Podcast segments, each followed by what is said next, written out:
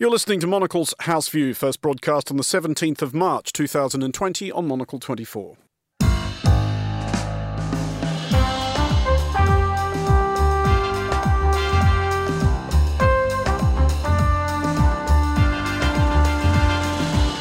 This is Monocle's House View. Coming up today. It's a nice attempt to show unity, but at the moment the ball is in the game of national governments more than in international cooperation. In an age of isolationism, a global issue still requires a global response. My guests Kapil Komaredi and Tessa Shishkovitz will discuss that and the day's other news, including whether or not a wave of nationalist violence in India might be winding down, and online exhibitions. With everyone stuck at home, is now the time for digital space to really come into its own. Plus, Europe is closing down. It came as no surprise, but yesterday Switzerland and the UK went into unprecedented lockdowns in a bid to cope with accelerating rates of coronavirus infection. Monocle's editor Andrew Tuck on the importance of staying positive in a crisis. I'm Andrew Muller. Monocle's House View starts now. Well, welcome to the show. I'm joined by Tessa Shishkovitz, UK correspondent for Profil, and Kapil Komaredi, the journalist and author of Malevolent Republic. Well, let's start with the obvious. The COVID-19 outbreak has seen many countries retreating behind increasingly closing borders. At the same time, however, there has probably not been a more pressing need for international cooperation in the post-war period. Yesterday, the leaders of the G7 nations, the US, the UK, Germany, France, Canada, Japan, and Italy, issued a statement which promised the marshalling of the full power of our governments. Tessa, first of all, in general terms, what did you make of that statement? Is it any more or less than you might expect from the G7 at such a moment? Well, it's nice that they say that, but also we all know that it's very difficult in times like this to find a common response, because we're talking about national competencies of countries in tackling the virus at the moment. And one of the main issues, of course, is if you think that we are talking about the 7 advanced economies in the world, which includes Italy, and Italy is in fact on the brink of economic collapse and also of a collapse of its health system, which cannot cope with the outbreak of the coronavirus. So, you know, it's a nice attempt to show unity, but at the moment, the ball is in the game of national governments more than in international cooperation, which would be good if we can get it up, of course, yeah. But I don't see how it can happen easily. Kapil, Tessa has quite neatly outlined the contradiction there, and the contradiction is kind of acknowledged by the statement, which says, while current challenges may require national emergency measures, we remain committed to the stability of the global economy. The obvious question being, can we do both of those things at once? I think this needs to move beyond G7 and go to G20 and include as many countries as possible, because the G7's ability now to control this, I mean, as you've seen, France and Britain and Japan and the United States, they're all taking different measures. France is under complete lockdown. The UK is following its own protocols. Now, countries that are not part of the G7, India, these countries need to be brought in, and an effective strategy needs to be mapped out. But at the moment, I don't see how effective the G7 can be in containing this virus.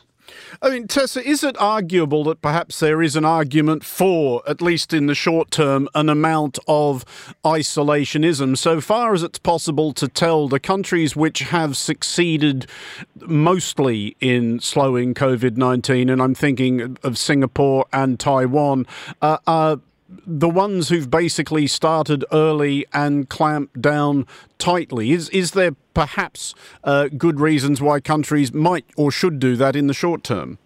Well, you know, we are all not experts on viruses, and we're just becoming experts every minute now. But as you say, containment in very strong isolation seems to work, and that's why, you know, I'm Austrian. I'm under the influence of a lot of my Austrian friends calling me here in London asking if the UK is crazy not to do that so far. We will see which of these attitudes will win. But coming back for 1 second to the G7 question, one thing that is really interesting is that what can happen in cooperation is, of course, not to ask or try to buy companies in Germany which are working on developing a vaccine, CureVac in Tübingen in particular, which Donald Trump just tried to buy and bring to Boston, where it already has a facility site. So these things, I mean, we can really appeal for the international community and all corporations to be strengthened in times like these and not to resort to kind of nationalist Ganoverism in trying to get an advantage for your own population. Kapil, as Tessa correctly notes there, none of us at this round table, which isn't really a round table, I should note that in keeping with current suggestions and strictures, you are both just voices in my head. But is it possibly being over-optimistic at this early stage to think if there is going to be an upside of this whole thing, it might hasten an exit from the political stage of the enthusiastic amateurs? Could we about to be see something of a renaissance in the appreciation of expertise? I think we are already witnessing the appreciation of expertise, but what the other side of this, Andrew, is that it is also bringing in to specific relief the importance of national governments, that, you know, global coordination is helpful only to an extent. But right now, the responses have to be national. If each country can keep a lid on its own problem, I think we can contain this globally. But as you say, the expertise, there is appreciation for it, growing appreciation for it. But the contradiction between what is happening in Italy, for instance, between what is happening in the UK, where there's no lockdown, again, brings into, you know, people might be prompted to question the expertise, because there are many people now saying, you know, why isn't the UK taking extraordinary measures to stop people from gathering? Why is it that we're witnessing scenes of horror on the streets of Italy, but there's nothing of the kind, there's no preparation for that kind of an eventuality in the UK? Why can't experts speak with one voice? But the reason they don't speak with one voice is because circumstances are very different across countries. And I think national peculiarities ought to be taken into account. So more than a global response, this is a time, I think, for national responses. Tessa Shishkovitz and Kapil Komaredi will have more from you both in just a moment. But first, here is Monocle's Daniel Bache with some of the other stories we're following today. Thank you, Andrew. Democratic primaries have gone ahead in Arizona, Florida, and Illinois, in spite of concerns around coronavirus. Voters were blocked from the polls in Ohio. And at the same time, the governor of the state of Maryland announced a delay there, pushing the vote back from the 28th of April until early June. Centrist candidate Joe Biden continues to lead with 894 candidates to progressive Bernie Sanders, 743. You can get an update on this on The Globalist for Wednesday. Australian researchers say they have mapped the immune responses from one of the country's first coronavirus patients. The findings would help scientists understand why some patients recover while others develop more serious respiratory problems. It's thought to be an important step in developing a vaccine and a treatment. And the Monocle Minute reports on Tokyo's biannual Fashion Week, which would have been held this week. To compensate, its organizers will be streaming closed-door shows for some labels on the event's website until Saturday. One of the best shows of any Fashion Week in Tokyo is by Hike, and the brand is showing its autumn-winter runway show live on its website. For more on this story, subscribe to our daily digest, monocle.com/minute. Those are some of the headlines we're following. Now back to you, Andrew. Thanks, Daniel. This is Monocle's House View. I'm Andrew Muller here with Tessa Shishkovitz and Kapil Komaredi. Well, let's look now at India. Like everywhere else, it is confronted by COVID-19. Though the confirmed numbers of cases are presently vanishingly small, India expects them to rise and is responding accordingly with measures which will affect every aspect of everyday life. Idle though it is to go fossicking for silver linings just yet, one aspect of recent everyday life that might hopefully be affected positively has been the wave of ugly Hindu nationalist protest, occasionally degenerating into outright anti-Muslim pogroms. Kapil, you know India very well, obviously. Tessa, you were there quite recently, so I will start with you. Can these protests continue if nobody's allowed outside? First of all, so far India is not exactly in lockdown. When I was there, I was actually there as a tourist last week in Rajasthan, probably one of the last tourists that the world will see now traveling just for leisure. And I saw how little was done so far. And so I think this will probably not be a reason for stopping the riots. And what was shocking to me is how far and how strong the support for President Modi was in these average middle-class circles of people that I met. A very little understanding, a lot of conspiracy theories about what the Muslim minority is actually doing there, trying to, incite these riots themselves. It was quite shocking, I have to say. We can only hope that people go in isolation and stop rioting on the streets. But the problem often is that if panic spreads, like it can spread with a virus very easily because you can't even see the virus, that this panic will actually make people riot even more than less. So you need very responsible government policies to keep people from going insane. And a government that is actually inciting nationalist sentiments with laws as the one that they have introduced last winter is not exactly the right measure, I would think, to do that. Do we yet get an understanding of how Narendra Modi proposes to lead India through this? Well, I think this has come as something of a blessing for him because the past several weeks have resulted in very bad headlines for him. And now this is an opportunity for him to demonstrate his leadership. If he can keep this in check, he will come out looking very good. And the virus, there is one particular spot of protests in Delhi in a ghetto called Shaheen Bagh. I use the word ghetto advisedly. And the women who have massed there are refusing to vacate it, which I think is very unwise. And here is, but they have very perfect reasons not to want to leave, because if they leave the protest site, people will forget that there is this hideous law that they're protesting against. So they don't want to leave, but they will probably be compelled to leave, and people will side with Modi. Even people who were with the protesters will take Modi's side because this is a public health crisis. That being said, I think across India, I have been impressed. The World Health Organization has said from the onset, India has taken this very seriously. It cancelled visas. There was one group of Italian tourists in Rajasthan that spread this virus. And as of now, there are 126, as of this morning, 126 confirmed cases. People are fleeing quarantines, and there are the usual fake news spreading across WhatsApp that if you drink ginger and turmeric infusion, this will take care of COVID. But that is a serious problem. The blight of fake news is going to cost lives. But India is also lucky, because although there is no clinical proof that hot weather can contain this, that seems to be working to some extent. And the population of India is overwhelmingly young. 65% of Indians are under the age of 35. So India looks like it is possibly going to weather this crisis. But as far as the protests are concerned, this is a blessing for Modi, because they will now have to disperse. Well, finally, on today's news panel, we are in the very early stages, of course, of understanding how the COVID-19 outbreak will recalibrate the way we do things, whether that is in the short term or the longer term.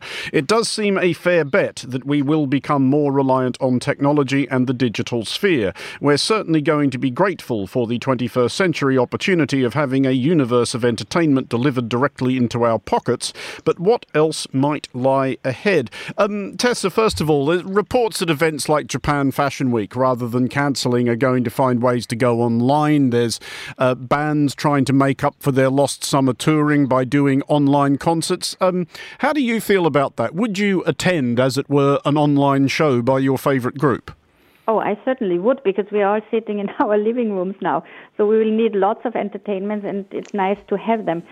The problem is that people who do appear together in a group and have concerts also endanger, of course, themselves and the others who do so. So we will see how this develops. Things happen so quickly now. People get awareness so fast that we don't know exactly how many of these online events or Fashion Week events can be actually done. I think we have to think also how drastic this is for the creative industries everywhere, that nobody goes to the theaters, for example, in the West End now. So I think people should, for example, A, not go to shows, but B, also not ask for refunds of their tickets, because as long as the government is not offering compensation and is not ordering a ban to go to theaters and for theaters to close down and for museums, all these institutions will go bankrupt without being able to claim compensation from insurances. So we are seeing, you know, a snowball effect of completely unseen size, and we should be really, really careful in what we support and not. And I think going online as much as you can in order to bring news or shows and entertainment to people isolated at home, especially the elderly now, is of course very, very good, and it's a very, very good attempt to compensate people from not being able to socialize. And Kapil, what about you? Would you strap yourself in for an evening of live Shakespearean monologues delivered straight to your laptop? I'm already doing that. I'm listening to you on Monocle. The next best thing. Now, how people consume culture in isolation is something we can only speculate about, something we can talk about. We can read news about how people are, you know, consuming culture, but the full picture of it will emerge a year from now, 2 years from now, when people do studies of it. But what is clear is that institutions, as Tessa mentioned, that are crucial to keeping alive the culture of many countries have been ravaged, and the recovery will be a long time coming. My view, as I've been thinking about this, is that the economic cost of this must be borne by China to some extent, because it is China's secrecy that has worsened this crisis. That's perhaps a controversial thing to say now, but I at universities across the West, we talk about reparations for the ravages of imperialism. I think what has happened now, it is becoming abundantly clear that the secrecy of the Chinese Communist Party made this crisis much, much worse than it ought to have been, than it need have been. And at some stage, we ought to look at China and say, you know, you've got to pick up some of this tab. Kapil Komaredi and Tessa Shishkovitz, thank you both very much. In a moment, we will be hearing from Monocle's editor, Andrew Tuck. You are listening to Monocle's House View. Stay tuned. For a celebration of all things print, tune in to The Stack, every week on Monocle 24, featuring expert analysis, the view of magazine veterans, and a look at what's flying off newsstands around the world. The Stack goes beyond the headlines to reveal the inner workings of the print industry. Our paper is incredibly expensive and it's imported from Italy. We decided the paper is too important. It's just too important that it looks good, that it's consistent. It creates the impression that we've been around for a very, very, very long time. Listen to The Stack and hear Fernando Augusto Pacheco in conversation with our favourite editors, and get the latest industry insights from our own editor-in-chief, Tyler Brulé. The Stack, Monocle 24's weekly print industry review and analysis show, airs every Saturday at 10 a.m. London time. Make it part of your must-listen lineup, live or on iTunes, Spotify, or wherever you get your podcasts.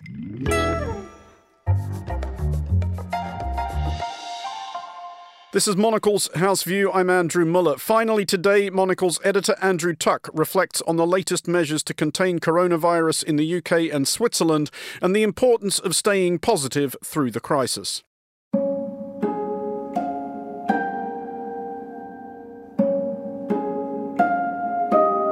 It came as no surprise, but yesterday Switzerland and the UK went into unprecedented lockdowns in a bid to cope with accelerating rates of coronavirus infection.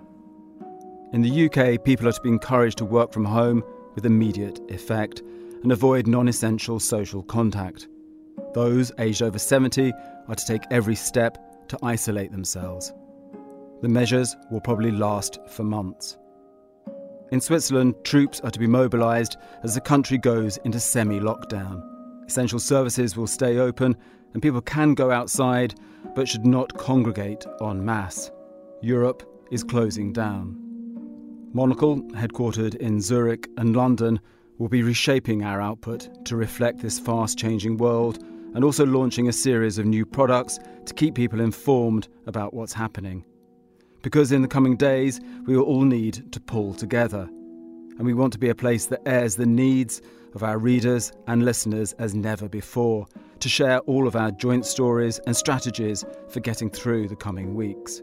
After years covering everything from how cities are run to how to make a business a success, we have built up an extraordinary network of wise commentators and knowledgeable editors whose views we will be bringing to you. Let's stay safe and united to get through these tough times and emerge together as stronger people and communities.